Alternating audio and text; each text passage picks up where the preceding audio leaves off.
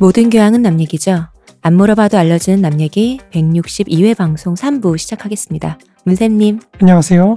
이동기 대표님. 안녕하십니까. 안녕하세요. 시옷입니다. 오늘 하루만 반짝 추워지는 수능 날이죠. 저희 지금 녹음하고 있는 오늘이. 네. 지금은 뭐 다들 놀고 있겠거니 싶은데 요즘은 또 안 그런다 그러더라고요. 그렇죠. 요즘 학생들은 되게 유순하게, 우리 기준으로는, 제 기준으로는 특히. 옛날 사람들 기준으로는. 네. 듣자 하니. 유순하게 그냥 같이 수고한 친구들이 저녁 먹고 집에 가고 뭐 그런. 저희 때는 일단 길거리에. 그렇죠. 뭐 어디 안 들어가더라도 친구들과 길거리를 쏘다니는 것이었는데 수능 날에는 그날만큼은 늦게 들어가도 뭔가 익스큐즈 되는 날이라고 생각하는 그런 날이었는데 요즘은 그렇게 안 논다더라고요. 추워서 집에 밖에 안 나가요. 이런 얘기를 들었어요. 그래서 깜짝 놀래버린 거예요. 그러니까 뭔가 저희 때는 어떤 그런 어른들이 허락하는 일종의 카니발 같은 날이었거든요. 허락된 날. 그쵸. 이 날이 뭐냐면 보통 이제 고3들에게만 허락되는 수능날, 졸업식날, 뭐 요 두 날 정도가 이제 굉장한 그런 날이었던 거죠. 뭐 여하간 오늘 수능 보신 분들 모두 고생 많으셨어요. 네.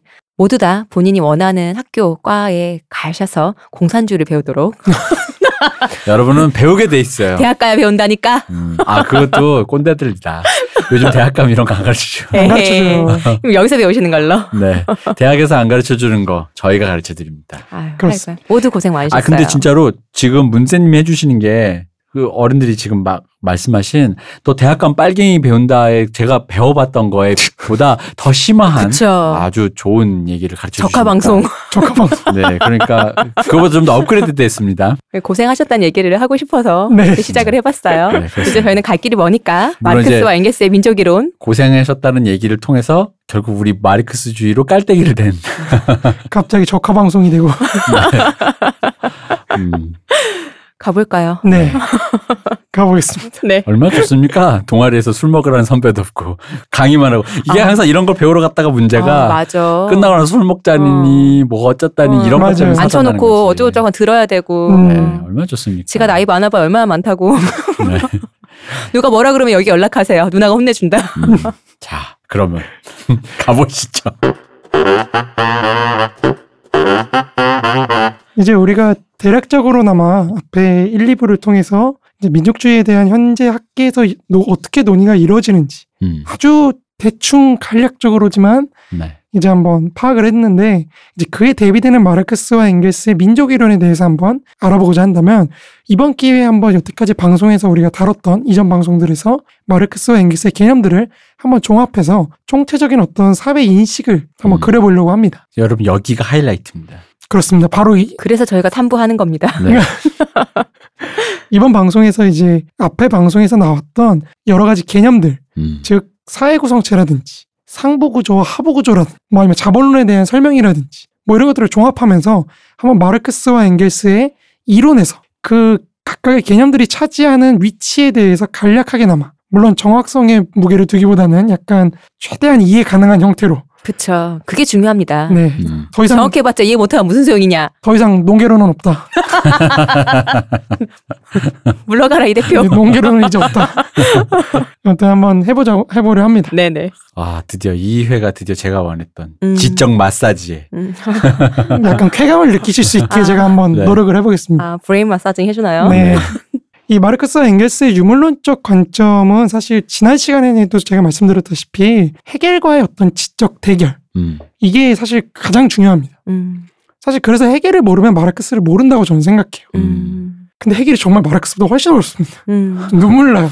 말하면은 제가요 한 3년 동안 그러니까 군대 생활하고 뭐 이럴 때도 하루 종일 마르크스만 읽었던 적이 있거든요. 근데 그때도 마르크스는 사실 그렇게 어렵진 않았어요. 읽을만하다. 이 정도면 진짜 반복해서 하루에 막 10번씩 반복해서 읽고 그러면 읽을만하다. 근데 헤겔은요 정말 진도가 안 나가는 거죠. 정말 안 나가요. 그러니까 정말 너무 어려워가지고 저는 사실 헤겔을 읽었다고 하는 사람들 다 거짓말쟁이라고 생각합니다. 개인적으로. 읽긴 했겠죠. 읽었다의 방점을 두는 거죠. 읽었다. 이해한 거랑 이거랑 다르니까요. 실제로 대학 교수님들, 그러니까 독일에서 유학하고 오신 분들하고도 대화했을 때도 저보다 모르는 경우도 제가 많이 경험했어요. 전공 딴 거 하셨나 보죠, 뭐. 그러면 안 돼요. 헤겔의 사생활. 이런 거 있잖아요. 뭐 예를 들어 헤겔 법철학 같은 걸 두고 헤겔이 무슨 프러시아 절대 군주제를 옹호했다는 식으로 네. 말씀하시는 분들 꽤 많았거든요. 이제 그런 분들한테 이제 세미나에서 제가 약간 뭐라고 했다가 지난 시간에 아니라고 했잖아요. 네. 그러니까 그만큼 헤겔이 읽기 어렵다. 전공자들도 사실 이해하기 어려울 정도라는 거죠. 근데 어쨌든 근데 헤겔 전공하면 좋겠다. 어차피 아무도 이해 못하는 거야. 거기도 근데 파벌이나 이런 내가 무슨 소리에도 뭐 자기네들끼리 그런 게 있기 때문에 또 그렇군요. 그 이해를 벗어나면 또 아무튼 특히나 헤겔의 법철학이 제시하고 있는 어떤 근대 사회에 대한 이해를 비판적으로 극복하려고 했던 게 이제 마르크스와 엥겔스가 말년에 이르기까지 지속적으로 추구했던 입장이라서 특히나 이 법철학에 대한 어떤 종합적인 비판을 수행한 마르크스의 헤겔 법철학 비판에서 그의 사상 체계를 이끌어내서 자본론으로 가는 그 과정을 우리가 지난 방송에서 한번 특집으로 다뤘던 적이 있죠. 네, 그랬죠. 네, 뭐 기초적인 단계였지만 아주 기초이기 때문에 사실은 그거였나 싶은 그런 게 있습니다. 그래도 법철학 했죠, 저희. 많이 이해했습니다. 네. 아무튼 그 마르크스는 이제 사실 마르크스 자체가 1843년 이후에 헤겔 법철학에 대한 비판적 고찰을 시작하면서 헤겔 법철학 비판 그리고 유태인 문제 거기서부터 시작을 해서 1844년에 신성가족, 경제학 철학 수고, 1845년에 포이어바흐에 대한 태제를 거쳐서 1846년 독일 이데올로기에서 대체적인 어떤 헤겔 비판이 마무리된 뒤에 이제 1847년 철학의 빈곤과 1848년 공산당 선언에서 그 여정을 마무리하게 됩니다. 매년 이렇게 쓰신 거예요? 그렇죠. 진짜 대단하시다. 근데 다 해결과 관련돼 있다는 거. 안 잔 거 아니야? 사람 아닌 거 아니신가 이분? 이게 다 해결과 관계돼 있다 보니까 제가 보기에는 써놓고 지금 잠깐 그거 일단 여기서 끊어 이런 건가? 그거 아니지 써놨는데 왜 그런 거 있잖아요. 왜 문쌤님도 지난 시간에 내가 좀 부족했던. 그렇죠. 그러면서 또 다음 주에 심지어 문쌤님은 매주 하고 계시는데 뭐 이게 사실 글을 많이 써본 사람들은 이해하는데 내가 알고 있다고 생각했던 것도 글로 써서 풀어보면은. 정말 다른 결과가 나와요. 내가 정말 모르는구나. 사실 이 경험을 시켜줘야 된다고 저는 생각을 하는데 한국 대학이 그런 경험을 잘 못 시켜주고 있다고 생각을 해요. 한번 그렇게 저번에 방송에 나왔듯이 그렇게 노트 정리해 주시는 그런 거는 정말 좋은 노트 그거 정리한 거 진짜로 공유 좀 해주셨으면 좋겠어요. 계속 올려주세요. 그러니까요. 글씨도 너무 예쁘시더라고요. 어떻게 사진도 그렇게 다 하셔가지고 제가 아주 감동을 받았습니다. 내 얘기 들으라고 그렇게 난리치는 이 사람들은 안 듣고 놈들은 한마디도 안 듣고 그렇습니다. 네. 그렇죠. 이렇게 한번 마무리된 뒤에는 이 관점을 계속해서 수정하면서 고쳐가는 과정이기 때문에 이게 저는 대체적으로 한 4번 정도의 단계가 있다고 생각해요. 네. 뭐 저는 대체적으로 한 2번, 3번 정도에 거쳐서 이 관점들이 바뀌었다고 생각하는데요. 이 다음에 이제 48년 이후에 혁명운동에 참여했다가 이제 그 경험을 종합한 이제 정치경제학 비판 요강 이 한번 딱 그 단계고, 그 다음에 자본론 초고를 썼던 이제 60년대 초반 그쪽에 한번 그 단계고, 마지막으로 이제 후기 그런 게 이제 마지막 세 번째 80년대 이후 1870년대 후반에서 80년대 그때쯤에 마르크스가 고대 사회라든지 뭐 이런 러시아를 연구하면서 자신의 관점을 새롭게 재구성하는 그게 사실 저는 제일 피크라고 생각하고 이제 그 관점에서 시작해서 이전 것들을 다시 재구성하는 그런 작업을 했던 건데 언제 출간할 수 있을지 파이팅! 이 방송이 잘 돼야 그럼요. 제가 한번 네. 아무튼 이런 5년여간의 시간이 마르크스와 엥겔스가 헤겔의 관념 철학에 대비되는 독자적인 유물론적 관점을 형성하는 과정이었는데 그 핵심은 이제 1869년에 엥겔스가 쓴 카를 마르크스라는 논설에 표현되듯이 마르크스는 헤겔의 법철학을 다루면서 헤겔이 건축물의 절정이라고 묘사한 국가가 아니라 오히려 그가 그렇게 의붓자 취급을 하던 시민사회가 인류의 역사적 발전 과정에 대한 이해의 열쇠를 찾게 되는 영역이라는 통찰에 이른 것이다. 다시 말해서 시민사회가 인류 역사 전체를 독해하는 데 있어서 가장 중요한 거라는 거죠. 이 시민사회가 담당하는 경제적 토대, 이게 마르크스가 그 역사를 과학적으로 분석하게 했다는 그런 기본적인 통찰이라는 거죠. 이러한 통찰이 하나의 거대한 이론적 종합으로 나타난 책이 공산당 선언인데 그 첫 번째 책이 두근두근두근두근 훌륭한 책입니다. 네. 만국의 노동자 단결하라. 믿습니다. 이 책에서는 이제 우리가 다룰 민족, 국가, 시민사회 등의 개념들 간의 관계와 그것들 간의 형성, 역사적인 과정에서의 형성이 굉장히 함축적으로 다뤄지고 있으며 그 연장선에서 프롤레타리아트의 혁명 전략과 방법에 대한 그 방향 제시가 이루어지고 있다는 거죠. 따라서 우리는 마르크스와 엥겔스의 민족 이론을 그 이론의 전체적인 구조 속에서 파악하기 위해서는 먼저 우선적으로 공산당 선언이 제시하고 있는 혁명 전략에서부터 시작해야 된다고 저는 생각합니다. 우리가 거기서부터 그것들의 전제를 차근차근 살펴가면서 마르크스와 엥겔스가 갖고 있던 어떤 근대 사회에 대한 인식을 제시하고 다시 혁명 전략으로 보다 풍부한 개념들과 함께 우리가 여태까지 배웠던 그런 보다 풍부한 개념들과 함께 돌아올 것이 너무 기대돼요.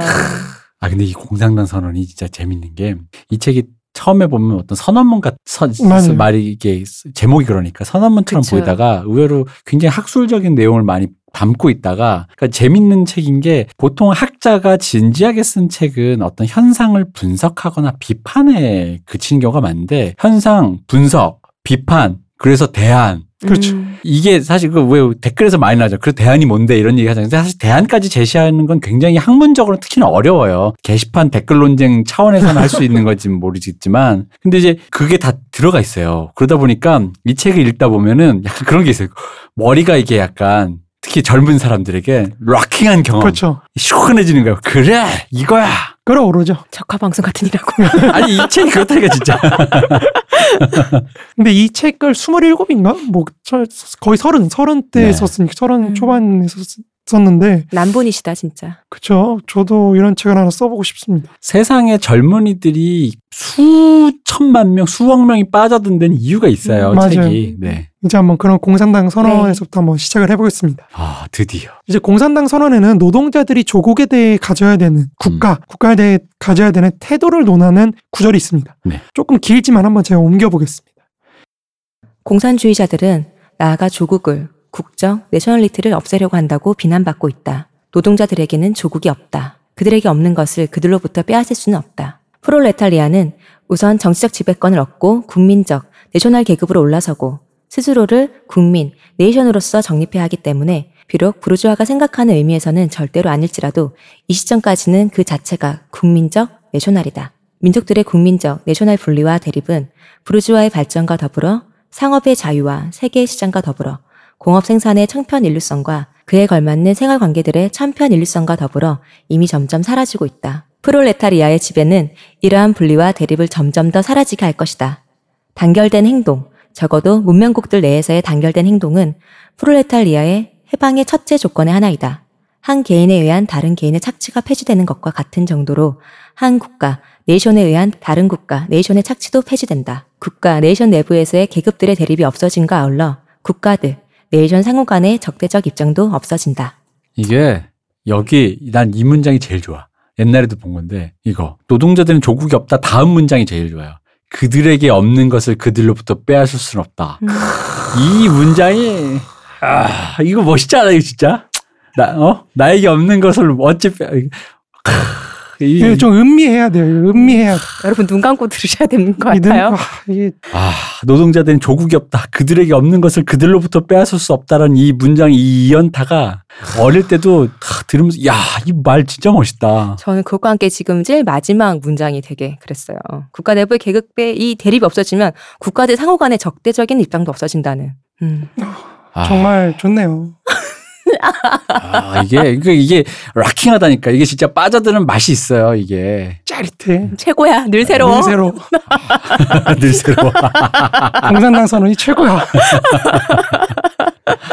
아우, 짜릿해. 근데 그만 음미하시고 마저 얘기하시죠. 네, 맞아, 이게. 네. 잠깐 여담인데 네. 그런 것 같아요. 이게 어떤 분이 댓글로 한나 아렌트 설명해달라고 네, 맞아요. 하셨는데 저희가 뒤에서 아마 다룰 것 같아요. 네. 기다리시면 나옵니다. 네네, 기다리시면 아마 제가 할 것 같은데. 원하는 방향으로 저희가 말씀을 할지는 모르겠지만 네네. 어쨌든 한나 아렌트도 분명히 다룰 거니까요. 좀 이따 뒤에서도 잠깐 나올 거예요. 네. 근데 거기서도 그때 잠깐 저한테 설명해 주셨지만 네네. 했던 말과 하지 않은 말과 그렇죠. 그런 게 좀 있는 거죠. 비판과 보론의 어딘가의 그 사이에서 뭔가 네. 그런 게 엉켜 있는 것처럼 보이더라고요. 네. 그러니까 제가 사실 이러면 안 되는데 그러니까 대표님이 농개론 했을 때는 막 네. 분노하지만 한나 아렌트?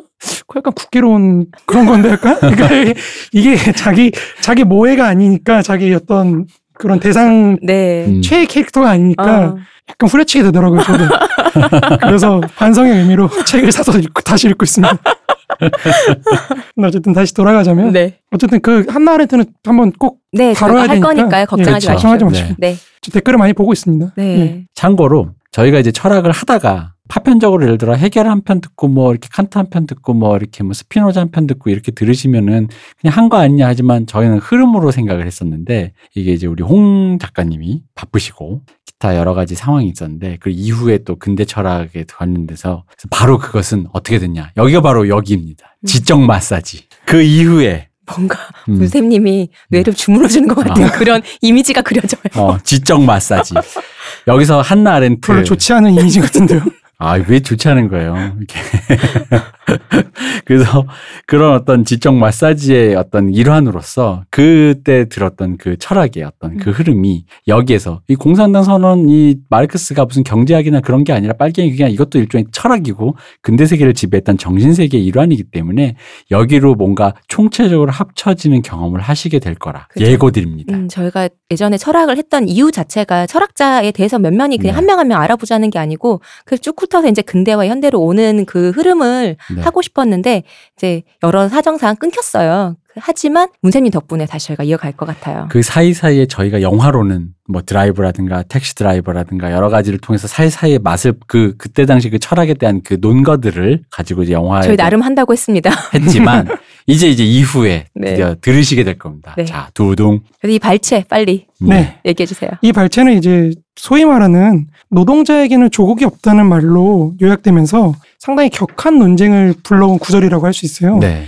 이 구절 자체가 이제 부르주아 민족주의 혹은 부르주아 국가에 대한 노동운동 혹은 또 마르크스주의 운동의 부정적인 태도를 정당화하는 데도 굉장히 많이 사용됐지만 반대로 이 구절을 근거로 해서 노동운동의 어떤 체제 내로의 편입과 사회주의 진영의 민족주의적 정서를 불어넣으려는 그런 시도들을 정당화하는 데도 그만큼 많이 사용됐습니다. 양쪽이 더 나아. 아, 그렇죠. 네. 왜냐하면 노동자의 조국이 없다라는 말은 조국이 없으면 우리는 연대해야 된다. 우린 세계 시민이다라는 말로 쓸 수도 있지만 노동자는 조국이 없다. 당신들은 우리의 시민이다. 우리와 같은 민족이다라는 식으로 포섭하기 위한 언어로 쓸 수도 있죠. 노동자에게 한마디로 조국을 주면 되지 않냐. 그렇죠. 이렇게 네. 알 수 있다는 거죠. 네. 예컨대 우리가 뒤에서 다룰 수정주의자 베른슈타인은 노동자들에게 조국이 없는 상태는 아직 민주주의가 발전하지 않은 전제군주제가 일반화되어서 유럽에서 이제 노동자들의 권리를 보장받기 위해서는 폭력적인 어떤 혁명운동에 도움을 받지 않을 수 없던 그런 낮은 수준의 단계를 지칭하는 것이라며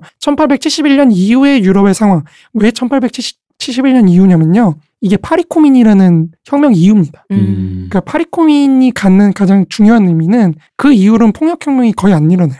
네. 유럽에서. 그러니까 그런 의미에서 되게 중요한 건데, 그러니까 마르크스가 생각했던 혁명의 유형이 두 가지가 있는데 우리가 맨 뒤에서 아마 다룰 건데 그 파리코민이 보불전쟁 이후에 맞습니다. 나타난 거죠. 네. 근데 이제 그 소수자가 주도해서 폭력적인 혁명을 이루는 폭력 소수자 혁명이라는 모형이 하나가 있고 다수자가 이제 민주주의를 통해서 결합돼서 체제를 타도하는 그런 다수자 혁명이 모델이 있는데 이 두 가지 모델 중에서 이제 1872년 파리코민이 이제 첫 번째 모델의 마지막.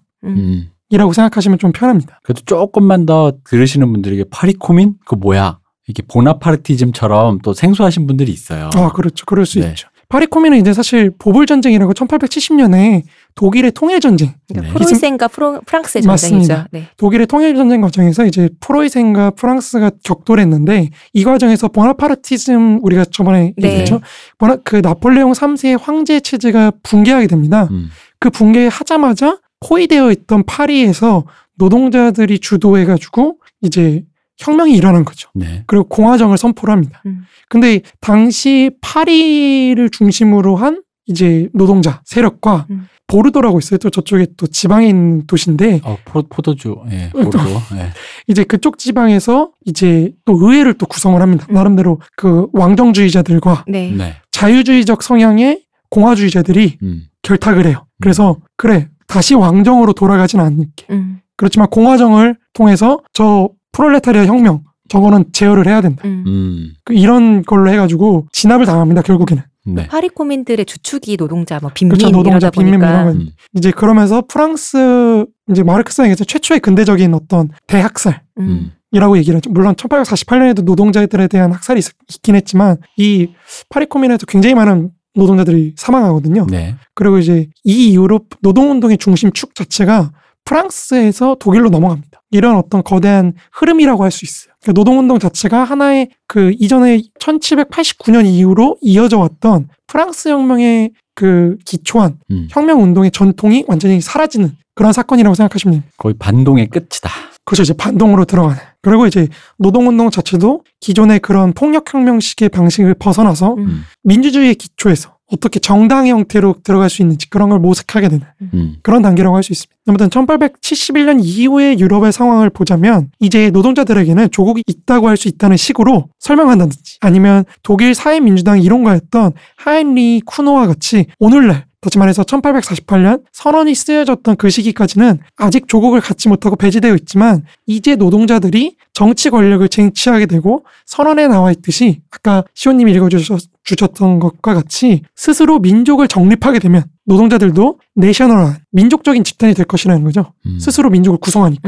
물론 그것이 이제 부르주아지의 어떤 민족주의와는 다르겠지만 어쨌든 프롤레타리아도 민족적인 계급으로서 민족을 갖고 조국을 갖게 된다는 거죠. 그러니까 정치 권력을 갖지 못해서 민족도 갖지 못하고 조국을 갖지 못했던 상황에서 정치 권력을 획득을 해서 스스로를 민족으로 재구성하고 국가도 갖게 되는 그런 상황이 된다는 거죠. 그러니까 앞에 베른슈타인하고 약간 다릅니다. 네. 네네. 아무튼 심지어 레닌조차도 이 구절에 대해서 앞에와 같은 수정주의적 해석을 온전하게 비판하지 못하고 그러한 민족적인 감정을 지니는 것은 자본주의 발전 단계와 연결시켜서 노동계급이 성숙하게 되고 자본주의가 완전히 발달하게 되면 노동자들은 이제 조국을 갖지 않게 될 것이다. 이런 식으로 이해합니다. 그러니까 노동자들이 조국을 갖는 건 아직은 부르주아들이 필요한 기능을 하고 있는 역사적 과제를 갖고 있는 그런 단계라는 거예요. 근데 사실 이 모든 해석들이 굉장히 잘못된 해석이라는 걸 이제 얘기하려고 합니다. 네. 이 구절의 의미를 살펴보기 위해서는 우리가 지난 시간에 민족주의 기초 개념에서 말했던 것과 같이 네이션과 내셔널리티, 그러니까 민족과 민족체를 구별해야 되는데 사실 네이션이라는 것 자체가 우리말로 굉장히 다양하게 번역이 돼요. 네. 국민, 국가, 뭐 이런 게 다 번역이 되기 때문에 민족, 모든 상황들을 포괄하는 것인지만 마르크스와 엥겔스는 주로 영어와 프랑스의 용법을 따라서 네이션을 주권국가의 국민을 의미하는 것으로 내셔널리티는 공통의 조상과 언어를 지닌 공동체, 우리가 앞서 스미스에서 봤던 그런 종류 공동체 그런 것과 같은 독일어로 말하자면 볼크에 대항하는 어떤 의미를 지닌 것으로 사용합니다. 이들은 특히 이 두 개념 간의 구별을 굉장히 중요하게 생각하는데 얼마나 엄격했는지는 엥겔스의 1848년 혁명을 다룬 그 혁명과 반혁명이라는 저작이 있어요. 거기에서 이제 살펴볼 수 있습니다. 또한 이러한 그의 원칙이 폴란드 문제에서도 굉장히 엄격하게 적용돼서 나타났는데 엥겔스는 거기서 내셔널과 이제 내셔널리티를 엄격하게 분리시켜서 이해하며 민족의 원칙과 민족체의 원칙 이 둘로 구별해서 나눠서 이해합니다. 그중에서 민족의 원칙은 인정을 해도 자결권, 독립할 수 있는 권리 그런 걸 인정을 해도 후자의 원칙은 전혀 인정하지 않습니다. 그러니까 민족체 수준에 있는 애들은 독립할 자격이 없다는 거죠. 너네는 그런 원리를 갖지 못했어. 저번에도 언급한 적이 있지만 엥겔스는 후자의 원칙에 속하는 슬라브 민족체들의 권리를 부정하면서 이들을 역사 없는 민족이라고 불렀죠. 역사의 민족이다. 그렇죠. 이제 우리가 다루고 있는 공산당 선언 자체에서도 비슷한 용례들이 굉장히 많이 나타나는데 예컨대 서로 다른 이해관계들, 법률들, 정부들, 관세들을 갖고 있으며 거의 연계만 있던 독립적 지방들이 하나의 국민, 여기선 네이션입니다. 하나의 정부, 하나의 법률, 하나의 전국적 계급 이해, 하나의 관세 구역을 한 대로 모았다. 이렇게 표현할 때도 네이션과 내셔널이라는 단어는 어떤 공통적인 어떤 조상을 지닌 언어적, 종족적 공동체를 지칭하는 의미가 아니라 국가와 국민을 가진, 그러니까 국가를 가진 국민이라는 뜻에서 사용하고 있습니다. 이것은 선언에서 프롤레타리아트의 내셔널한 투쟁, 즉 전국적인 투쟁을 논하고 있을 때 보다 명료하게 나타납니다. 그러니까 노동운동이 발전하는 과정을 묘사를 한 건데요. 투쟁이 처음에는 개별 노동자에 의해서,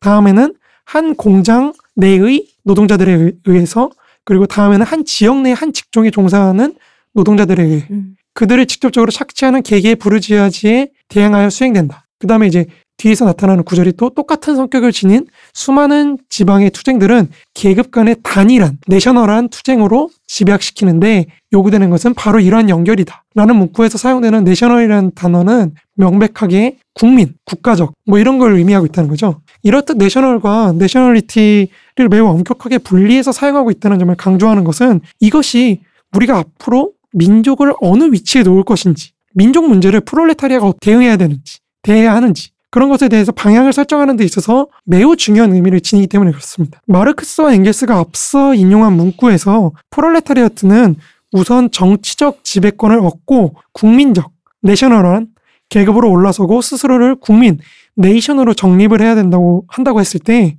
그리고 여기서 사실 중요한 건 이 시점까지는 중요한 거예요. 이 시점까지는 그 자체가 국민적이라고 했을 때 그 의미는 이제 명확해집니다.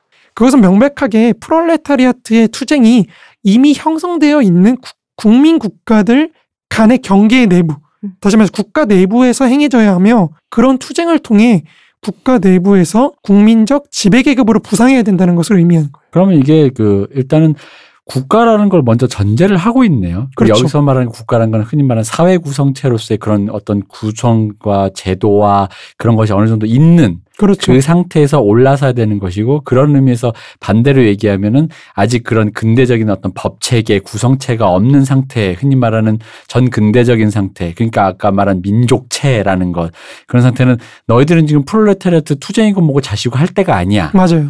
근데 국가로부터 나아가야 돼. 거기에는 경제적으로 보면 자본주의적인 공업화적인 어떤 그런 단계까지도 포함되는 그런 걸 말씀하시는 거죠? 네, 맞습니다. 그러니까 그런 우리가 이전 방송에서 얘기했던 그런 제반 사항이 다 완료된 상황에서야 프롤레타리아트가 그런 의미의 국민적인, 내셔널적인 움직임으로써 지배계급이 되어야 한다. 그렇죠. 물론 이제 꼭 자본주의, 그러니까 그렇게 되면 사실 그럼 자본주의가 완성된 이후에만 프롤레타리아가 지배계급이 될 수 있냐, 꼭 그런 건 아니에요. 그러겠죠. 왜냐하면 예, 사실 자본주의는 세계적인 규모이기 때문에 보다 발달한 지역과 그렇지 못한 지역 간의 어떤 차이도 사실, 네, 생각을 해야 되는데, 어쨌든 이런 맥락 속에서 공산당 선언은 내용상으로는 그렇지 않다고 해도 형태상으로는, 형식적으로는 부르지아에 대항하는 프롤레타리아트의 투쟁은 처음에는 일국적이다. 각국의 프롤레타리아들은 당연히 맨 먼저 그들 자신의 부르주아지와 끝장을 봐야 한다라고 말하고 있는 거예요. 그러니까 여기까지만 보면 그 국가 혹은 민족이라는 개념을, 그러니까 그게 어디서 왔는지는 모르겠지만 일단 있고, 근데 그 상태에서 이제 어쨌든 그 상태에서 우리가 나아갈 바에 대한 어떤 행동 강령, 그랬을 때 내가 앞으로 어떻게 될 거다라는 지점에 대해서 얘기하고 있는 것처럼 보이거든요. 그렇죠. 예. 우리가 이제 혁명 전략을 지금, 네, 얘기를 하고 있는 거니까요. 그럼 이제 여기서부터 거슬러 가는 거죠. 그러면 그 전에 말씀하셨던 그런 전제된 것들이 어떻게 나타나는데, 이걸로 가야 된다는 거죠. 그래야 이제 전체적인 구성을 우리가 보면서 다시 그런 개념들을 기초해서 마지막에 이 노동자에게 조국이 없다, 이걸로 다시 한번 딱 돌아올 때, 그때 그 노동자 마사지야. 그렇죠. 뭐죠? 고은 시 있잖아요. 올라갈 땐 몰랐네, 내려갈 때 봤던 그 곳. 그러니까 아닌가? 어쨌든 다른 의미로 좀 더 풍부해지는 개념으로 돌아온다는 거죠. 아무튼 프롤레타리아트는 이 시점까지라는 게 되게 제가 앞에 중요하다고 말씀드렸는데, 네, 이 시점까지는 국민적 계급이어야 하는 것도 동일한 맥락에서 나오는데, 왜냐하면 부르주아지는 각국의 국민들을 정치적으로 서로 분리시키고 반목시키면서 외국에 대한 착취와 그러니까 외국에 대해서 자신들을 보호해달라는 그런 요구를 국민들한테 하기 때문이라는 거죠. 다시 말해서 부르주아지들은 부르주아 민족국가에 대해 이해관계를 갖고 있는 집단인 거예요. 그리고 바로 그런 이유에서 모든 국민들 간의 정치적 차별과 대립이 조장됩니다. 프롤레타리아트가 이제 국민적 계급으로 올라서서 정치적 권력을 획득한 뒤에 폐지 내지 소멸시켜야 하는 것은 기존에 존재하던 민족체, 어떤 인종적 언어적 공동체가 아니라 민족국가 자체를 의미하는 거예요. 그러니까 여기서 말하는 민족국가라는 게 어쨌든 간에 그런 의미로서 근대적인 국가의 어떤 시민성이라는 게 일단 담보되는 걸 또 포함되는 거죠. 그렇죠. 그러니까 우리가 공통으로 갖고 있는 어떤 그런 뭐라고 해야 되지? 그러니까 이게 말씀하시는 게 이 민족체라는 게 흔히 말하는 시원적인 어떤 그런 걸 넘어서서 우리가 그렇죠. 국민으로 조직되어 있는 그것에 기반한 네. 민족국가. 이 민족국가 자체가 사실은 계속해서 민족적 차별이나 이런 걸 조장할 수밖에 없다는 거죠. 그러니까 그것의 폐지를 통해서 모든 국민들 간의 정치적 차별을 폐지하는 것을 목표로 하는 거예요. 마르크스와 엥겔스는 민족의 철폐, 뭐 이런 걸 논할 때 철폐라는 의미는 이런 의미. 거기서 그럼 철폐하는 민족국가는 부르주아지가 만든 민족국가이기 그렇죠. 때문인 거죠. 그렇죠. 그러니까 부르주아지가 만들었건 만들지 않았건 부르주아지들이 이해관계를 갖고 있는 집단인 거죠. 이제 뒤에서 그런 의미를 설명할 겁니다. 네. 빨리 해주세요. 부르주아지들은 이제 시작부터 사실 세계적인 차원에서 운동을 하며 국민적 특수성이 자리할 수 있는 모든 기반을 다 해체합니다.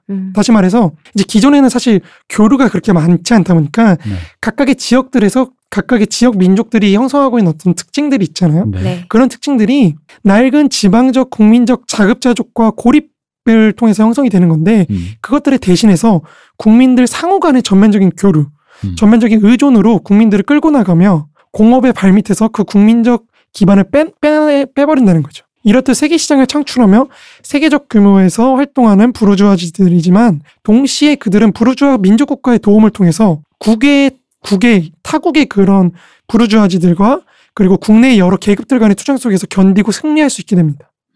다시 말해서 부르주아지들은 민족국가의 나름대로 이해관계를 지니고 있다는 거죠. 이제 마르크스와 엥겔스가 공산당 선언에서 노동자는 국가를 갖지 못한다고 할 때 의미는 바로 이 인종적 언어적 공동체와 같은 민족체를 갖지 못한다는 의미가 아니라 부르주아 민족국가를 갖고 있지 않다는 거예요.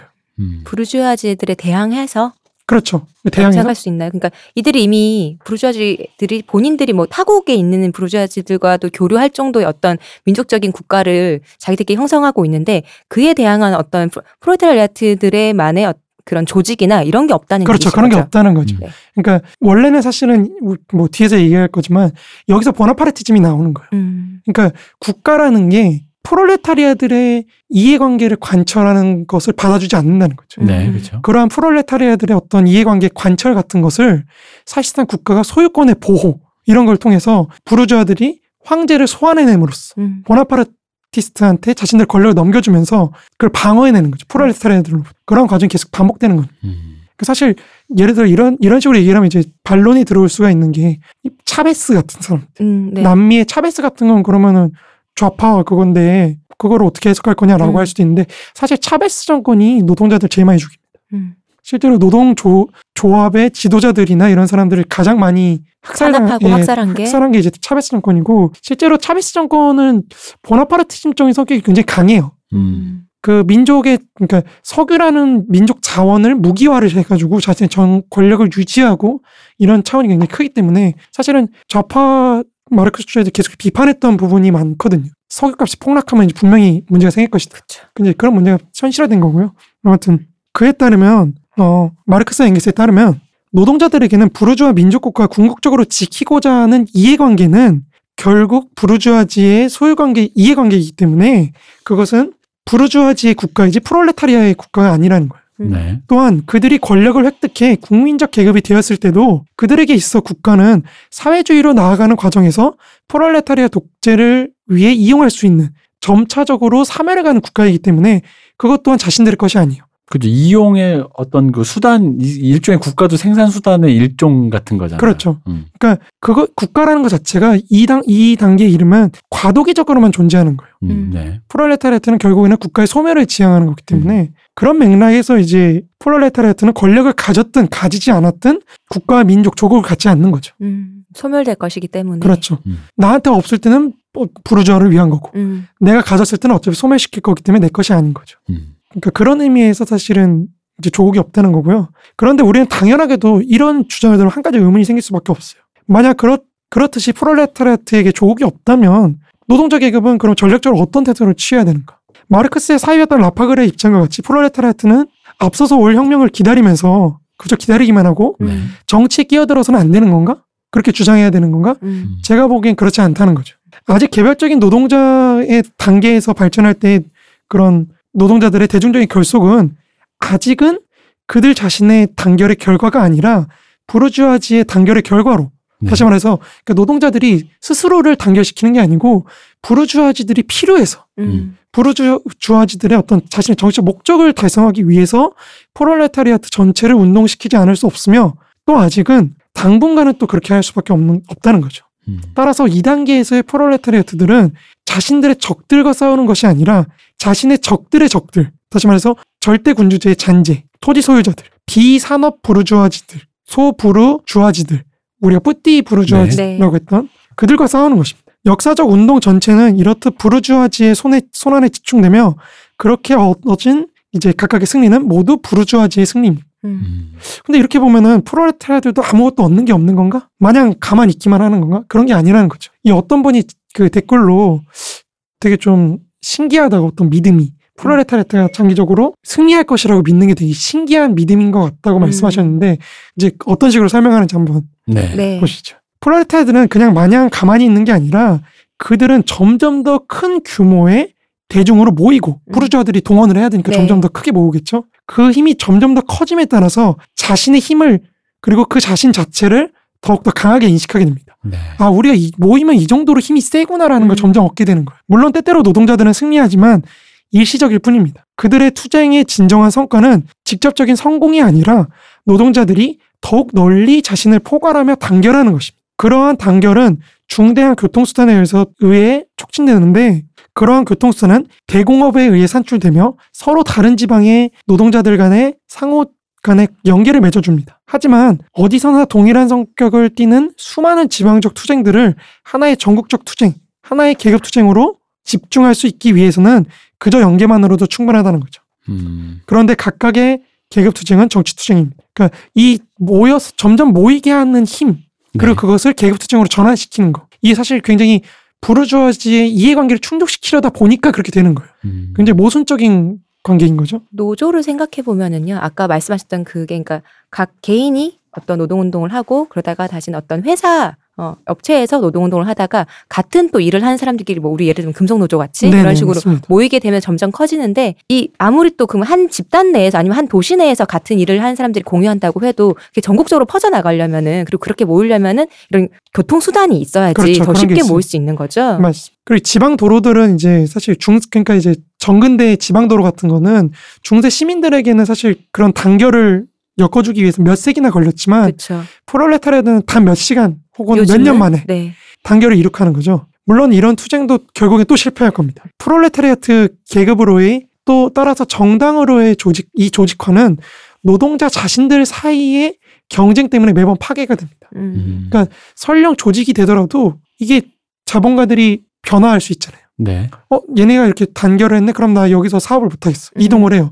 새로운 산업이 나타나요. 그럼 사실 기존에 있던 노동 조직은 완전 와해가 되는 거죠. 그쵸. 하지만 그렇게 이동하면서 형성된 더 큰 규모로 노동자 조직이 더 큰 규모로 형성되고 노동자들 자체도 더 큰 규모로 형성되는 거죠. 예를 들어서 생각하면은 우리가 한국이나 일본에 있던 산업들이 중국으로 이동했어요. 그렇죠. 그러면 사실 한국이나 일본에 있던 산업에서 살고 있던 노동자들의 조직은 사실 굉장히 큰 타격을 입습니다. 그렇지만 중국에서는 더 큰 규모로 노동자들이 형성되겠죠.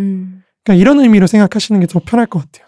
그런데 그렇기 때문에 어쨌든 우리의 노동자는 어쨌든 그 어떤 뭐랄까 되게 쓰디쓴 뭔가 이제 그런 실업 고용 그렇죠. 그런 불안정 것도 있고 이런 걸 겪는데 그러다 보니까 이제 그런 것이 이제 노동자 자신들 사이의 경쟁 때문에 이것이 이런 유의 조직화들이 파괴된다 맞습니다. 이 부분인 거죠. 예. 맞습니다. 그러니까 노동자들 자체에서도 사실은 그런 대립이 나타날 수밖에 없다. 요즘 생각하면 정규직과 비정규직 사이의 그런 대립들. 얼마 전에 그 운동하고 있는 거에서 자회사로 편입하는 그 뭐에서 선택을 하느냐 마느냐 강요되는 어떤 그런 것들 또 뭐 다 충분히 이해할 수 있겠네요. 그러나 이 조직화는 언제나 다시 더 강하게, 더 견고하게, 더 힘있게 일어날 것이며 특히 부르주아지는 끊임없는 투쟁 속에 놓여있다는 상황 때문에 부르주아지들이 이제 프롤레타리아트 자체를 계속해서 원하고 그들을 더 강하게 단련시켜줄 수밖에 없다는 상황으로 인해 그렇게 된다. 근데 이 부분이 조금 저는 약간 이게 과연 그럴까? 이게 희망사항 같은 느낌인 거죠. 그렇죠. 그렇게 볼 수도 있죠. 과연 그럴까? 물론 이제 이거를 의식화라는 과정으로 보면요. 예를 들어 흔히 말하는 옛날의 노동자보다 지금의 우리만한 노동자들이 훨씬 더 교육 많이 돼 있고 훨씬 더 뭔가 더 많은 노동 환경에 대해서 생각이 더 많이 하고 하니까요. 흔히 말하는 뭐 고용계약서 젊은이들 요즘 그 젊은이들 고용계약서부터 들이밀고 하는 거니까 노동체가 신고도 하니까 그거는 알겠는데 그렇게 하면 할수록 과연 그렇다고 해서 그러니까 흔히 말하는 뭐 다른 아이폰을 샀다고 100만 원짜리 핸드폰을 샀다고 내가 부자인가 마치 이런 느낌 같이 느껴지는 거예요. 이게. 그렇죠. 그러니까 그런 의미에서 사실은 뒤에 얘기지만 마르크스는 사실 노동자들의 임금이 올라간다든지 뭐 이렇게 생활 수준이 올라 그런 거에 별로 연연하지 않는다는 거죠. 그렇죠. 이제 그런 문제는 아닌 것 같다는 거죠. 계속해서 이어가자면 이제 부르주아지는 처음에는 귀족에 대항하는 투쟁 속에 있다가 이후에는 부르주아 자체 가운데 공업의 진보와 모순되는 이해관계를 갖고 있는 부분들과 대항하는 투쟁 속에 놓여 있으며 항상적으로는 그러니까 매 순간에는 모든 해외 부르주아지와의 대항하는 투쟁 속에 놓여 있다는 거죠. 이 모든 투쟁들 속에서 부르주아지들은 프롤레타리아트 마르크스에게 호소하고 그들의 도움을 청하며 그리하여 그들을 정치운동으로 끌어들이지 않으면 안 된다는 것을 알게 됩니다. 그러니까 예를 들면은 이제 어떤 사업체가 있는데 만약에 이게 우리가 A라는 걸 만든 사업체가 있는데 외국에서는 그 더 좋은 아니면 더 싸게 특히 들어오면 자기들의 입장이 힘들어질 거니까 자기가 고용하고 노동자들에게 함께 이거 우리가 같이 이겨내려면은 그렇죠. 같이 가야 된다라는 같이 것을 얘기를 하는 거죠. 그러면서 같이 하자.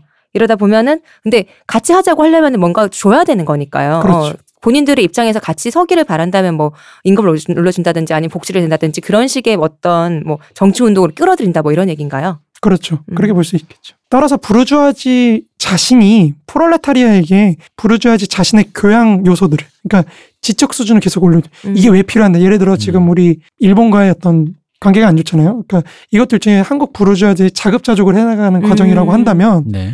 일본 부르주아지에 대항해서 네.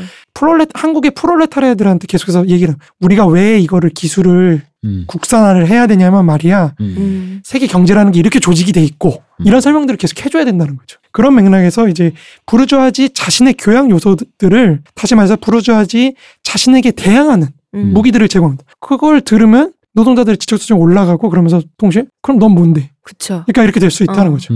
우리는 뒤에서 이러한 부르주아지들의 호소에 사용되는 이데올로기로서의 민족주의에 대해 규정할 것이며 이데올로기 자체에 대해서도 다룰 것입니다. 그쵸. 돌아와서 이제 나중에는 부르주아지에 속하는 이들조차도 그들의 계급들로부터 나와서 프롤레타리아 진영으로 점점 넘어오게 될 겁니다. 계속해서 투쟁이 격화되면 계급투쟁이 격화되면 요컨대 부르주아지들은 자신의 무덤을 파는 계급을 스스로 육성하고 더 강하게 조직화한다는 거죠. 이건 저희가 두 번째 시간인가요? 그때 아마 이런 얘기를 했었잖아요. 네네. 네. 그런 모순이 있다. 부르주아지 계급은. 특히나 지금보다도 이제 그 농민을 기준으로 보던 시절에 1800년대 후반에 그때 만약 산업혁명과 그 시기를 봤던 사람이라면 일개 흔히 말하는 무지랭이 농민이 어떻게 의식화 조직화라는 거에 대해서 이제 되는 그런 과정 흔히 말하는 삭을 받던 사람이 임금을 받는 노동자가 되는 과정에서의 그 변화 있잖아요. 그런 거를 목격했다라면 충분히 이런 식의 진술을 했을 것 같아요. 네. 이제 이러한 과정을 가장 잘 보여주는 거. 그러니까 부르주아지 자체의 내부에서의 투쟁 혹은 부르주아지 자체가 이제 민족 국가를 계속해서 자신의 이해관계를 위해 도움을 요청하는 과정에서 네. 이제 프롤레타리아가 어떻게 스스로 점점 성장해 가는지 그거를 가장 잘 보여주는 예가 바로 영국에서 시작된 10시간 노동법입니다. 네. 근데 이게 일주일에 10시간이 아니고요. 하루에 10시간입니다. 예전에 그 산업혁명이 막 이렇게 영국에서 발언됐을 때 그때 그 영국 노동자들의 그 열악한 처우는 그렇지. 유명하잖아요. 유명하죠. 아동 노동과 함께. 그렇죠. 이게 실제로 산업혁명 연구사에서 그거를 생활수준 논쟁이라 그래요. 그러니까 생활수준이 산업혁명 이후에 올라갔냐 떨어졌냐. 네. 뭐 이런 거를 논쟁하고 그 우리 맨 처음에 반의종족주의 다뤘던 그때 그 이영훈 선생이나 주익준 선생이나 이런 분들도 그 생활수준 논쟁을 가져옵니다. 네. 근데 대체적인 결론이 뭐냐면 산업혁명 초기에는 생활수준이 떨어졌다가 좀 지나면 이제 계속 올라간다. 네네. 이게 이제 현재까지 그런 건데 요즘엔 또 그것도 아니라고 막 계속해서 또 비판이 일어나고 그러고 있습니다. 아무튼 이제 10시간 노동법이 그런 대표적인 사례 중에 하나인데요. 마르크스는 이제 자본론 1권 노동일이라는 장에서 이 10시간 노동법에 대해 길게 분석하는데 그 핵심은 부르주아지가 겪게 되는 어떤 국내 외적인 투쟁 속에서 프롤레타리아들에게 양보를 하지 않을 수 없게 되었다는 데 있다는 거죠. 부르주아지들이 이제 국내 지주화의 계급 투쟁의 표현인 공물법 폐지. 그러니까 공물법 폐지가 뭐냐면요. 공물법이라는 게 뭐냐면 이 영국은 사실 산업화를 하면 할수록 식량을 많이 수입을 해야 되는 구조예요. 그렇죠. 근데 그 영국 지주들이 이제 의회를 차지하고 있었거든요. 네. 그러다 보니까 이 사람들이 해외 곡물 수입을 막아버려요. 그게 곡물법입니다. 그러다 보니까 노동자들 입장에서도 우리가 굳이 비싼 돈을 내고 저 국내산 농산물을 사야 되는 게 불만스럽고 부르주아지들 입장에서 빨리 세계 시장에서 경쟁을 해야 되는데 임금을 비싸게 줄 수밖에 없는 거예요. 왜냐면 노동자들이 생활 그쵸. 비용이 많이 드니까 그러다 보니까 노동자와 자본가 모두가 지주라는 그 계급에 대해서 대항해서 공통의 이해관계를 갖고 대항을 하는 거죠. 그게 이제 공물법 폐지 싸움인데 그런 공물법 폐지 싸움을 시작하고 있었으며 승리를 위해서는 이제 노동자들의 원조가 필요했던 거죠. 그거의 대가로 원하는 게 있으니까 주는 그렇죠. 게 있어야죠. 그거의 대가로 이제 노동법 10시간 노동법을 이제 강화했던 거 강화했고 노동 계급에서 네 그것을 관철시키기에 이르게 됩니다. 그런데 여기서 중요한 어떤 핵심적 내용을 한번 정리를 할 필요가 있어요. 계속해서 중요하다고 해서 죄송한데 우리가 이전 시간에 보았듯이 마르크스는 임금 노동자라는 어떤 노동력 상품의 소유자와 자본가라는 화폐 상품의 소유자 간의 계약 관계로 화폐가 자본으로 도약하게 된다고 그때 설명을 했거든요. 네. 그렇다면 노동력의 사용 가치를 마음대로 이용하는 데 있어서 노동자는 자신의 생명력을 자본가에 의해 마음껏 사용당하게 됩니다. 노동 시간으로 그러니까 네. 내 생명력이 네. 계속해서 사용되는 거잖아요. 자본가와 노동자는 동등한 상품 교환자처럼 보이지만 실상은 그렇지가 않은 거죠. 노동자는 이러한 자본가의 노동력 이용이 자신의 생활의 재생산을 위협하는 그러니까 목숨이 위험해지는 거예요. 너무 노동을 많이 하다 보니까. 네. 그러니까 그런 단계까지 도달하게 되는 것을 막기 위해서라도 자신과 자기 종족을 죽음과 노예 상태 속으로 몰아넣지 못하도록 강제하는 하나의 국가법, 곧 강력한 사회적 방지책을 쟁취하지 않으면 안 되게 됩니다. 일하다가 죽게 생겼으니까. 그렇죠. 그렇죠. 그래서 10시간 노동법의 제정과 그것의 관철은 이런 점에서 매우 중요한 것인데, 이를 이제 우리가 지난 시간에 다루었던 어떤 자본론의 노동가치론에 입각해서 조금 더 한 발자국만 네. 나아가는. 그러니까 우리가 이전 시간에 보았듯이 상품에는 사용가치와 교환가치가 있습니다. 네. 그리고 이 교환가치는 상품들 간의 교환을 가능하게 해주는 어떤 기준 척도를 제공해 주는데 그것의 실체가 이제 우리가 앞서 말했던 노동시간이라고 말을 했죠. 네네. 그 가치의 실체가 바로 노동인 겁니다. 이제 조금 더 나아가서 한 발짝 나아가서 보자면 한 사회 내에서 사회적으로 필요한 노동력의 총량이 있다고 쳐보자고요. 네. 전체적으로 이 총노동이 네. 있다고 쳤을 때 그것의 분배 과정은 자본주의 사회에서는 상품 교환을 통해서 이루어지는 거예요. 그렇죠. 예. 이 상품 교환을 매개하는 가치가 바로 상품성에 들어있는 평균적 수중의 가치량이라고 할 수 있습니다. 말이 조금 어려운데요. 예를 들어 내가 지금 들고 있는 이 펜을 제가 만들 수도 있겠죠. 그렇죠. 어느 정도의 노동력을 들여서. 그렇지만 이게 평균적으로 사회에서 시장에 나와서 팔리는 그거를 구매해서 나는 그만큼의 노동력을 그렇죠. 이용하게 되죠. 그렇죠. 네. 내가 화폐를 통해서 그 정도의 노동력을 사실 내가 노동을 안 하는 대신 그렇죠. 사용 가치를 대신 구매하는 겁니다. 이렇게 상품 교환을 매개하는 이 가치가 바로 이제 평균적 수준. 그러니까 그게 가격으로 네. 나타나는 거죠. 쉽게 말해서 이제 개별적인 노동자의 노동력 지출이 전체 사회적 분업 관계에서 의미 있는 지출, 평균적인 수준의 지출로 바뀌는 과정을 시장에서의 상품 교환을 통해서 교환하는 겁니다.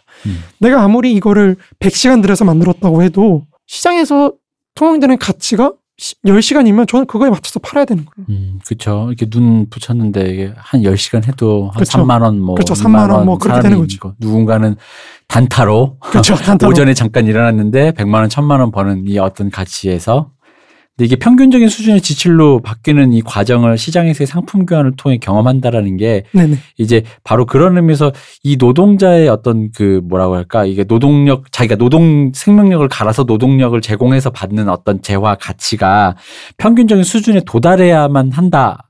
아니요. 평균적인 수준에 꼭 도달할 필요는 없고 그러니까 더 많이 받을 수도 있고 뭐 그렇겠지만 그것의 가치가 이제 가치가 가격을 규정한다고 할 때 평균적인 수준의 가치로만 가격을 규제한다는 거예요. 아. 내가 아무리 뭘 하나를 만드는데 100시간을 들인다고 해도 네네. 요거는 10시간이 평균적이야 라고 그렇죠. 하면 거기에 맞춰야 된다는 얘기인 그러니까 거죠. 예를 들어 우리가 사업을 할 때도 뭐 이 대표님이나 시호님이 하시겠지만 내가 이 정도 자본, 이 정도 이윤, 이 정도 어느 정도 이 선이 나오잖아요. 네네. 가격이 딱 나오죠. 그러니까 그런 어떤 기준점이 되는 평균적 그게 이제 사회 평균이죠. 업계 평균. 예를 들어 내가 초봉이 평균적으로 얼마죠? 뭐 이렇게 했을 때 그런 표준. 이 될 수 있는 평균 가격 네. 이제 그런 거라고 생각하시면 될 것 같아요. 자본주의 사회의 모순은 바로 여기서 나타납니다.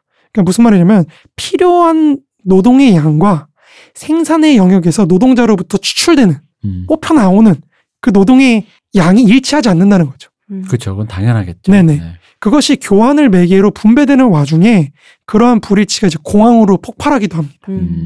그러면서 대량의 물질과 노동력의 낭비. 우리가 상품의 재고가 엄청 쌓이잖아요. 네. 팔리지 그렇죠. 않으니까. 그럼 실업자 되고 실업자는 그렇죠. 또 일을 못하니까 노동력을 다시 제공을 못하게 되고 그렇죠. 네. 그런 낭비가 주기적으로 발생한다는 거에 이제 자본주의 모순이 있는 거죠.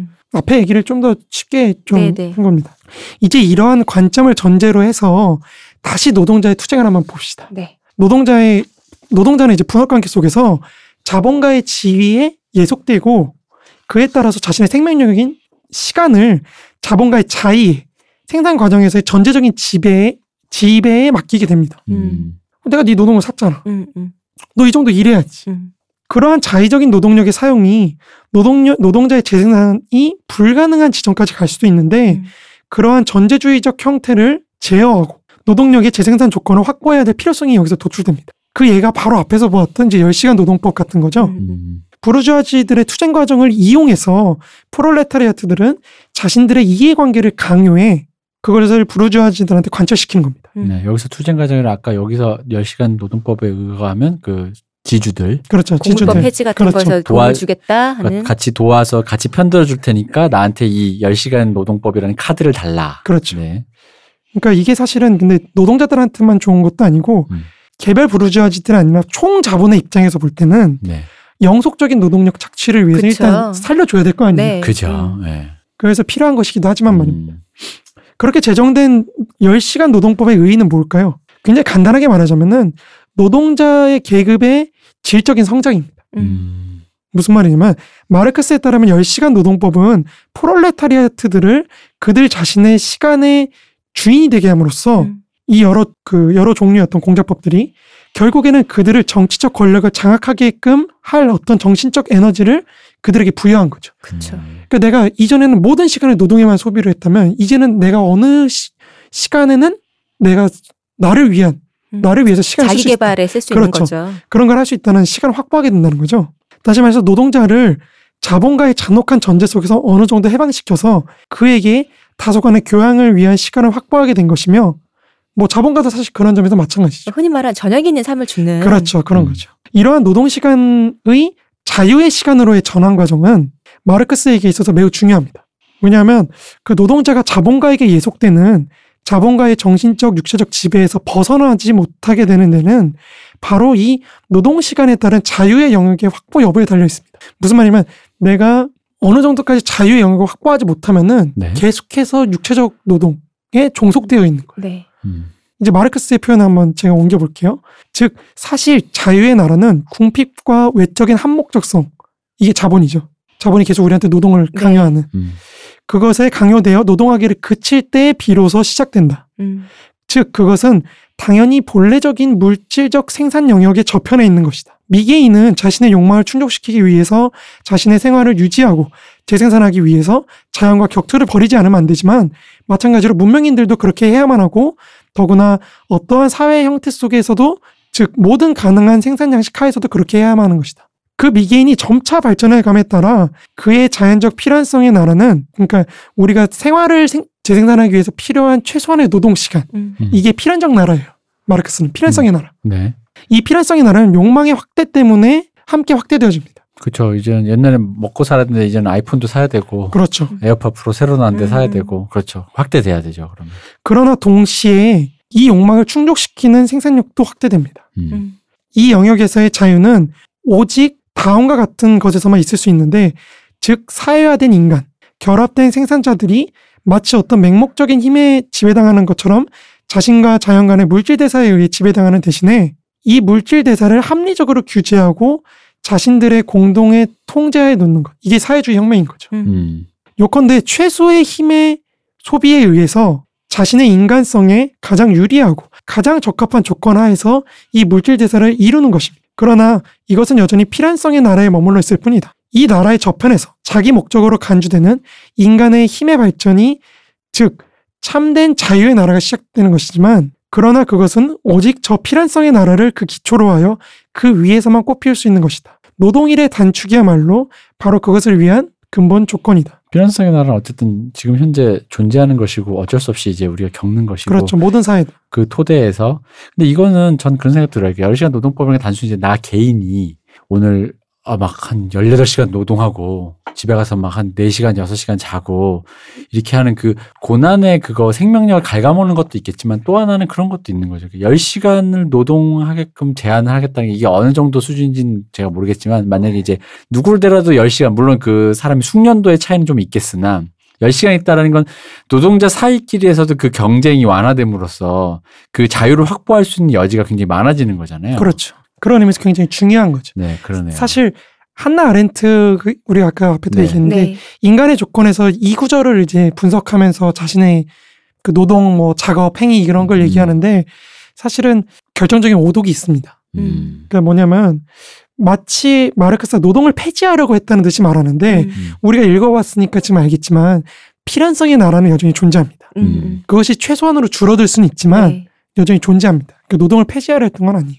그러니까 마르크스의 말은 자꾸 듣다 보면은 그렇게 하고 싶다가 아니라 그렇게 된다라는 식으로 말을 하는 것처럼 보여요. 아, 그렇죠. 근데 이제 다른 대부분의 사람들이 그렇게 하고 싶다 혹은 그래야만 한다라는 식으로 읽어서 생기는 어떤 여러 가지 파편들이 이게 좀 충돌된다고 저는 보거든요. 그럼 막상 이 입장에 있는 사람들, 노동자들은 이 얘기를 들으면은 그렇게 될까라는 생각이 드는 거죠. 근데 분명히 마르크스가 말하는 것은 내 때가 아니라도 굉장히 더 긴 시간을 보고 이 얘기를 했을 거라고 생각이 되어져요. 이제 말씀이 지금 이제 얘기해 주신 게 좀 이제 특히나 요 마르크스가 했던 구절들이 이제 말이 좀 어렵지만 결국은 이제 그러니까 노동자의 그 생명력을 고갈하는 데 한계가 있으니 자본주의, 그 부르주아지도 결국 이 이해관계에서 결국 결탁할 수밖에 없게 되는 상황이 되는 것이고, 그 와중에 노동자는 결국 그렇게 하다 보면 이게 아까 말한 자본가가 결국은 노동자를 자기 이해관계에 의해서 결국 자기의 적을 키우게 되는 상황이 된다는 게 바로 이런 거라는 거죠. 그렇죠. 이게 예를 들면은 생각나는 게 요즘 왜 일본에서 뭐도 많지만 블랙 기업 얘기 많이 하잖아요. 맞아요. 근데 블랙 기업이면서 그런 편의점 이런 데나 아니면 무슨 음식 체인점 이런 데 일하는 분들이 왜 그걸 너무 빡빡하게 뭐 두세 명 일하되 그걸 한 명만 일하게 한다든지, 근데 그 한 명이 접대도 해야 돼, 접객도 해야 돼, 음식도 만들어야 되고 모든 거를 다 하게 만들어 버리니까 그런 유행했던 게 그걸 뭐 바닥에다가 음식 그런 재료를 문지르고 쓰레기통에 넣었다가 빼서 그거를 쓴다든지 막 이런 게, 그거를 SNS 촬영해서 올리고 막 이런 게 지금 문제가 몇 건이나 일본에 있는데, 근데 그렇게 되면 다시 근데 사람 당연히 다 항의하고 이거 뭐 너네 거 못 믿겠다. 예를 들면 그 사람들이 갈아 넣는 시스템을 자본이 만들었다가 그 자본이 되려 거기에 당해버리는 거잖아요. 그렇죠. 그런 얘기잖아요. 그러니까 그렇게 해서는 안 되는 것을 그러면 애들한테 이렇게 하면 안 되겠구나. 뭐 사람을 더 많이 쓰던지 좀 더 규제를 해야겠구나라고 다시 돌아가게 된다는 거죠. 그러니까 이것을 앞에 같이 논의하고 다시 연결시키자면은 마르크스가 보기에 근대 프롤레타리아트 계급은 궁핍과 외적인 한목적성에 강요되어 노동하기를 멈출 수가 없는 거예요. 자, 여기서 궁핍과 외적인 한목적성이란 거는 결국은 이제 어쨌든 내가 궁핍하다, 그리고 외적인 한목적성, 그러니까 필연적으로 어쨌든 노동을 하지 않으면 뭘 벌어먹고 살 수 없으니까라는 그 외적인 한목적성, 그 얘기를 하는 거죠. 네네. 네. 자본이라는 맹목적성이 이제 그에게 노동하기를 계속해서 강요하기 때문이라는 거죠. 그러니까 마르크스가 지향했던 사회는 바로 이런 맹목적성으로부터 벗어난 사회인데 이제 그 묘사가 사실은 정치경제학 비판 요강에 되게 좀 길게 나와 있어요. 조금 긴데 한번 읽어주실 수 있나요? 네네. 노동은 이제 더 이상 하나의 생산 요소로 보기 어려울 만큼 실제 생산 과정에서 미미한 양만 들어간다. 그것도 다만 생산 과정을 감시하고 조절하는 역할에 그친다. 더 이상 직접 노동이 생산의 토대나 부의 토대라고 부를 수 없게 된다. 오히려 직접적 생산자인 노동자들이 그들 고유의 생산 능력을 전면적으로 발휘하고 한 사회의 일원으로 생활함으로써 자연에 대해 깊이 배우게 되고 자연을 지배할 수 있게 되는 것, 즉 사회적 개인의 발달이 바로 부의 토대이고 생산의 토대가 된다. 타인의 노동시간을 도둑질하여 부를 축적하는 현재와 같은 축적 시스템은 앞으로 대공업에 의해 주어질 이 새로운 부에 비하면 비천해 보일 것이다. 직접 노동이 더 이상 부의 원천이 되지 않게 됨에 따라 노동시간도 더 이상 부의 척도가 되지 않는다. 교환 가치에 토대를 둔 지금까지의 생산체계가 붕괴되고 직접적인 물질 생산 과정이 대립의 형태를 벗어나고 희소성의 형태를 벗어나게 된다. 이제는 잉여노동의 확보를 위해 필요노동을 축적하는 것이 아니라 사회적 필요노동을 전반적으로 최소한의 수준에까지 축소시켜 획득한 자유시간을 개개인의 개성을 자유롭게 발달시키고 개인의 예술적 및 과학적 발달을 위해 사용할 수 있게 된다. 자본은 움직이는 모순 그 자체이다. 한편으로는 이 자본이 자연력과 과학의 힘을 동원해 사회적 교류와 사회적 결합이 낳는 모든 생산력 증대 효과를 백분 활용하여 부가 노동시간과는 무관하게 창조될 수 있게 만들었다. 또 다른 한편으로는 그렇게 하여 창조해낸 사회적 역량을 자본이 노동시간이라는 잣대로 특정하려 들고 기존 생산물 가치를 가치로서만 보유하는 사회적 울타리 안에 그 영역을 묶어두려 한다. 생산력과 사회관계라는 것은 사회적 개인의 발달을 표현하는 상이한 두 측면이다. 그런데 자본의 입장에서는 이 생산력과 사회관계라는 것이 자본 축적을 위한 단순한 수단에 지나지 않는다. 자본이 그 자신의 한정된 토대 위에서 생산활동을 해나가기 위한 수단으로서의 생산력과 사회관계에 불과한 것이다. 그러한 생산력과 생산관계는 이제 발달하여 자변 생산활동의 토대를 하늘 높이 날려보낼 정도로 물질 조건이 성숙했다. 한국민의 참된 부는 하루의 노동시간이 12시간이 아니라 6시간에 지나지 않는 곳에 존재한다. 부라는 것은 타인의 인여노동에 대한 지배권이 있을 때 존재하는 것이 아니고 자신이 직접 생산에 필요한 노동시간 외에 마음대로 처분할 수 있는 자유시간을 개인이나 사회가 가질 수 있을 때 존재한다. 이건 뭐랄까 노동청에서 나오신 노무사 분이 말씀하시는 그 교양 강좌 있잖아요. 이렇게 관리직 모아놓고 여러분 저기 경영하실 때 하면서 이렇게 교양 강좌에서 하시는 말씀 같아요. 그러니까 이제 마르크스는 사실 자동화가 굉장히 많이 진전되었기 때문에 노동이 생산 과정이 사실 그렇게 필요가 없다는 얘기를 하는 거예요. 그러니까 노동자라는 거는 필요 요소가 기계를 관리하고 그걸 조절하는 역할. 그 정도 매니지먼트하는 그렇죠. 역할로서. 매니지먼트하는 정도로서만 그 가치가 있는 거지. 직접 생산에 참여하는 것이 그렇죠. 아니라. 굳이 그럴 필요가 없다는 거죠. 다소 긴 인용이었지만 여기서 알 수 있듯이 마르크스가 중심에 두었던 것은 노동 시간을 얼마나 최소화하여 개개인의 어떤 개성의 발달을 위하여 사용할 수 있는 시간, 자유의 영역을 최대로 확보할 수 있느냐. 에 달려 있다는 거죠. 너무 당연한 요즘엔 당연한 얘기다. 요즘 뭐 이렇게 논문 같은 거 자꾸 나오잖아요. 주 3일 근무가 가장 적합한 그렇죠. 뭐 이런 거 있잖아요. 이를 위해서 이제 당연하게도 높은 수준의 생산력 발전이 전제되어 있어야 되는 거고 마르크스가 보기에 전근대 사회에서의 이러한 자유의 영역이 발달하기 어려웠던 것은 대부분의 인간이 대부분의 시간을 노동에 사용하지 않고는 그 작은 잉여조차 확보할 수 없을 정도로 생산력 발달 수준이 낮았기 때문입니다. 그렇죠. 예. 그리고 바로 이런 낮은 생산력으로 인해서 대부분의 인간이 육체노동에 종사하고 있다는 사실 그 자체에서 이제 그로부터 나온 육체노동으로부터 나온 잉여 생산물을 수취하고 육체노동을 하는 인간을 지배할 수 있는 정신적 능력을 지닌 정신노동의 담당자들이 나타나게 됩니다. 우리가 소위 생각하는 사제 네. 옛날에 고대 이집트나 이런 사제 네네. 계급들 있잖아요. 네. 그런 이들. 마르크스가 의문을 품었던 것은 이미 자신의 생활의 재생산을 위한 물적 조건을 생산하는데 이제 필요한 노동시간이 굉장히 크게 감소하였을 만큼 생산력이 발달한 이 자본제 사회에서 왜 모든 인간이 이렇게나 오랫동안 계속해서 노동을 해야 하는가. 바로 이 점이라는 거죠. 옛날엔 아이폰이 필요 없었거든요. 근데 지금은 아이폰을 사야겠거든요. 다시 돌아가서 네. 그 10시간 노동법의 의의는 바로 이러한 전제하에서 인간이 자신의 개성을 발달시킬 수 있는 자유의 영역을 확보하는 것이 가능해졌으며 그것도 지배계급인 부르주아지들이 그 자신의 재생산을 위해서 행하는 투쟁을 이용해서 그러니까 자기의 이해관계를 충족시키기 위해서 하는 그런 투쟁들을 이용해서 프롤레타리아들이 계속해서 자유의 영역으로 나아갈 수 있는 발판 즉 더 높은 수준의 지적 능력과 교양 수준 그리고 개성의 발달과 집단으로의 조직화 등을 확보하게 됐다는 거죠. 그러니까 아까 말씀하셨던 삼성이 불화수소나 이런 걸 자체 생산할 수 있는 왜냐 이것은 그 자기의 그 재생산을 위한 행하는 투쟁 일본 부르주아지들과의 투쟁을 속에서 근데 그 속에서 우리 프롤레타리아들이 무언가 새로운 사실 그것도 맞는 게 이걸 좀 더 조금 더 확장해 보자면은 그렇죠. 불화수소라는 게 뭔지도 몰랐던 저조차도 그런 게 필요하구나라는 걸 알게 되는 그런 수준의 교양 수준에까지 올라가게 되는 거거든요. 그렇죠. 사실은. 네. 그리고 더 나아가 사실 더 중요한 거지만 여기선 말하지 않았지만 이 한국 프롤레타리아들이 그런 불화수소를 생산할 수 있는 능력 자체를 갖게 되는 거죠. 그렇죠. 네. 네. 그래서 저는 이런 맥락에서 마르크스의 정치학을 시간의 정치학이라고 명명하고 싶어요. 그러니까 보통 마르크스한테는 정치학이 없다는 얘기들을 많이 하는데 네. 그게 아니라 마르크스 정치학의 핵심은 자유의 영역을 얼마나 더 많이 확보해서 개개인의 자질과 능력을 전면적으로 발휘할 수 있는 그런 조건을 어떻게 확보할 것인지에 있는 것이지 부르주아지나 뭐 지배계급 이런 적대적인 관계들을 뭐 죽인다든지 죽창이다 이런 게 아니고 죽창이다 이런 게 아니라는 거죠. 그게 재밌잖아요.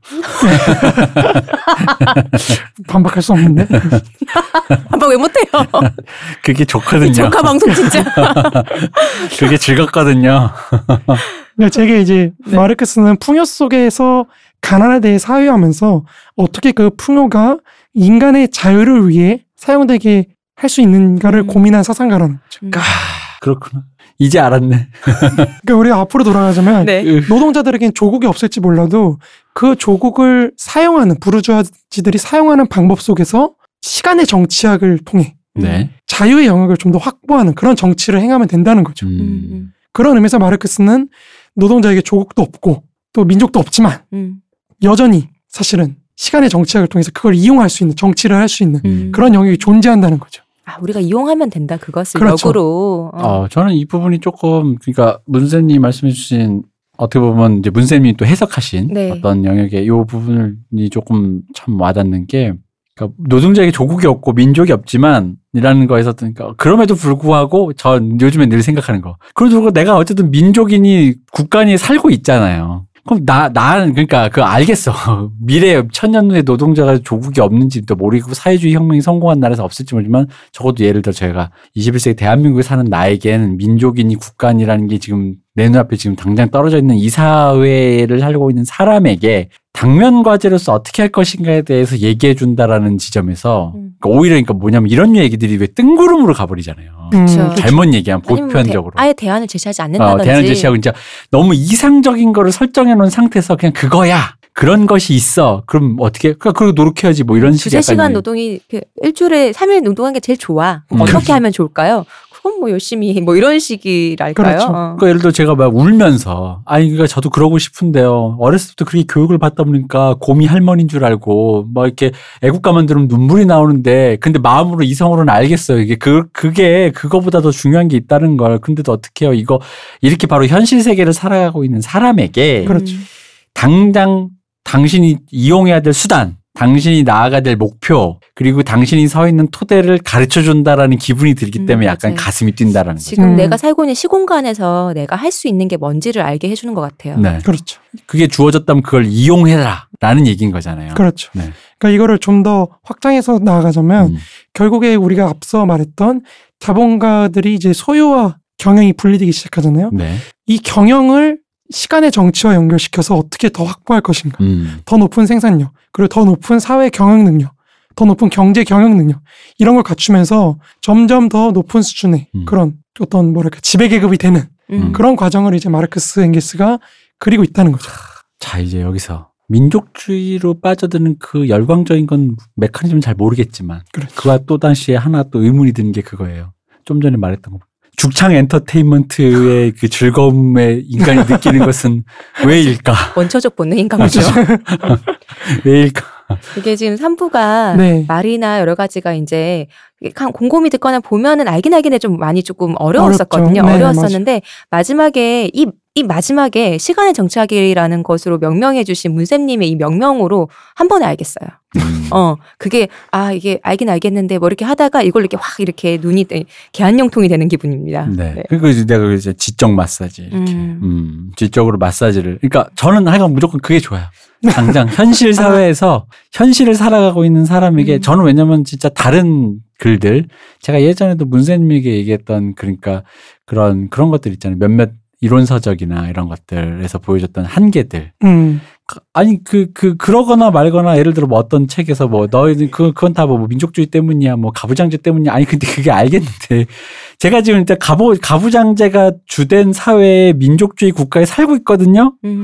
그렇죠. 그럼, 그러니까 이걸 어떻게 하냐고요. 그게 가부장제 때문이야. 그러니까 너 나빠. 아니, 그거 알겠다고요. 근데 사실 이런 문제에 대한 대답이란가, 그런 어떤 속 시원한, 그게 문제인 것도 알겠고, 그런데 저에게 주어진 선언적인 조건, 예를 들어, 저도 흔히 말하면 뭐, 아버지가 교육 잘 받으셔서 교양이 있어서 나를 교양 있게 잘 키우면 되지만, 그러지 않은 사람도 있을 거 아니에요? 그런 류의 선언적인 조건들을 어떻게 타파하고 내가 현실에서 다 나아갈 수 있는가에 대한 거, 그 중에서 특히나 노동이라든가 이런 자본에 대한 관점, 그 계급에 대한 관점을 되게 좀 높은 수준으로 현실에서 적용시켜줬다. 그러다 보니까 저는, 그래서 아까 했던 말에 다시 얘기하자면, 이런 논리 구조 속에서 이렇게 되어갈 것 같은데, 그렇다면 그 되어가는 방향을 조금 더 앞당기거나 조금 더 다른 방향으로 굴려볼 수 있는 방법이 있을 것 같다 수준에서 얘기한 것인데, 다른 사람들이 거기서 마르크스는 뭐뭐를 뺐고 뭐뭐는, 그렇죠, 하지 않고 뭐뭐는 믿었고 뭐뭐를 해야 된다고 주장했다라고 말하는 것들이 너무 많은 거라는 생각이 드는 거예요. 맞습니다.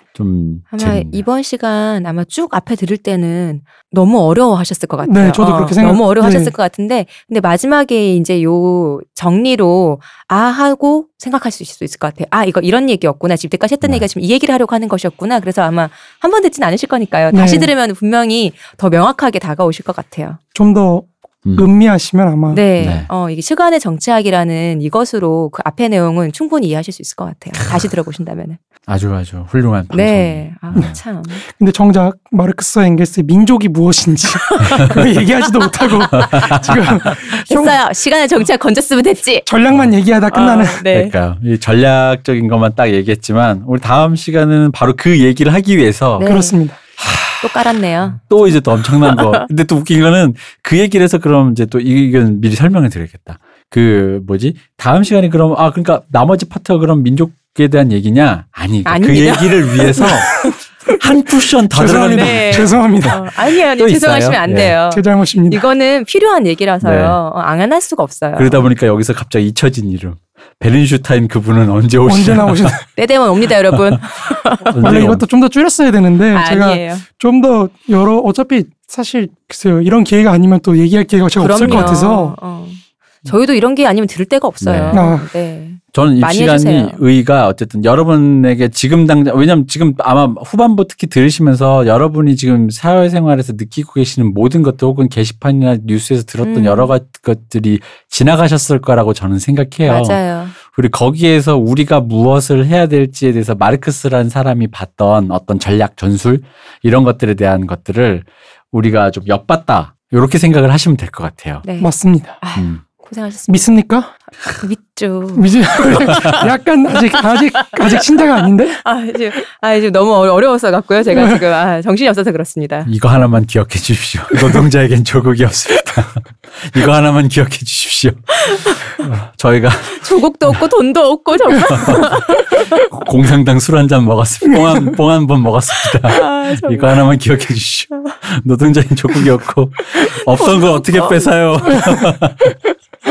없는데 조금만 없나 돈도 없지.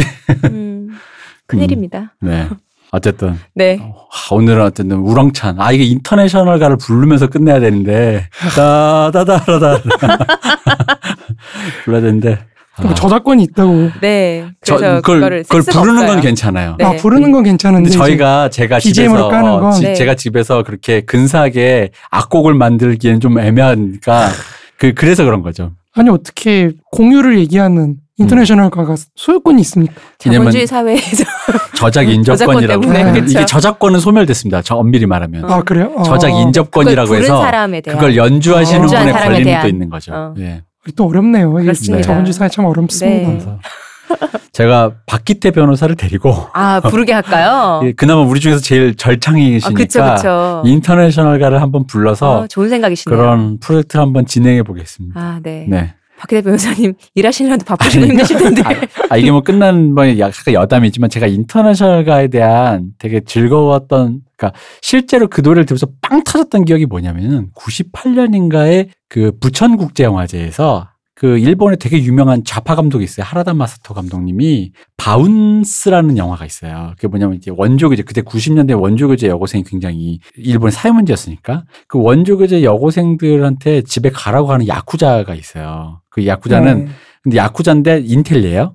전공 투세대인 거예요. 이 사람이 그 일본의 대배우인 국민배우 야쿠쇼코지가 그 역할을 하는데 그래서 여고생한테 너 그러다가 이상한 미친놈 만나면은 어디 처맞고 인생 골라니까 가라고 하면서 그러니까 얘는 원조자로 왔다가 아저씨가 훈계질을 하니까 뭐야 이러다가 어쨌든 술이나 먹고 가는데 그 다음에 술이 취했을 거 아니에요. 둘이서 그 가라오케인데 그 야쿠자의 가게인 거죠. 그 야쿠자 가게에서 가라오케 피고 둘이 뭐 하냐면 그 여고생과 그 중년 아저씨가 어깨동무라고 인터내셔널가를 불러요. 이게 무슨 상황이에요? 이 아저씨가 자기 젊었을 때 그런 전공했던 가락이 있는 사람이고 최소한의 양심으로 내가 자본가가 됐지만 미성년자한테 내가 그런 걸 시킬 그건 아니야. 집에 가라고 하면서 훈계질하다 술 먹고 취했더니 생각나는 게 인터내셔널가인 거야. 아는 노래가 없는 거지. 그런데 그걸 극장에서 보는데 제가 너무 빵을 터졌거든요. 이거 너무 웃긴다. 그런데 그게 생각이 나는군요. 벌새에서 영지 선생님이 잘린 손가락 부르던 게 생각이 나네요. 그 같은 맥락이니까 네. 그런 거예요.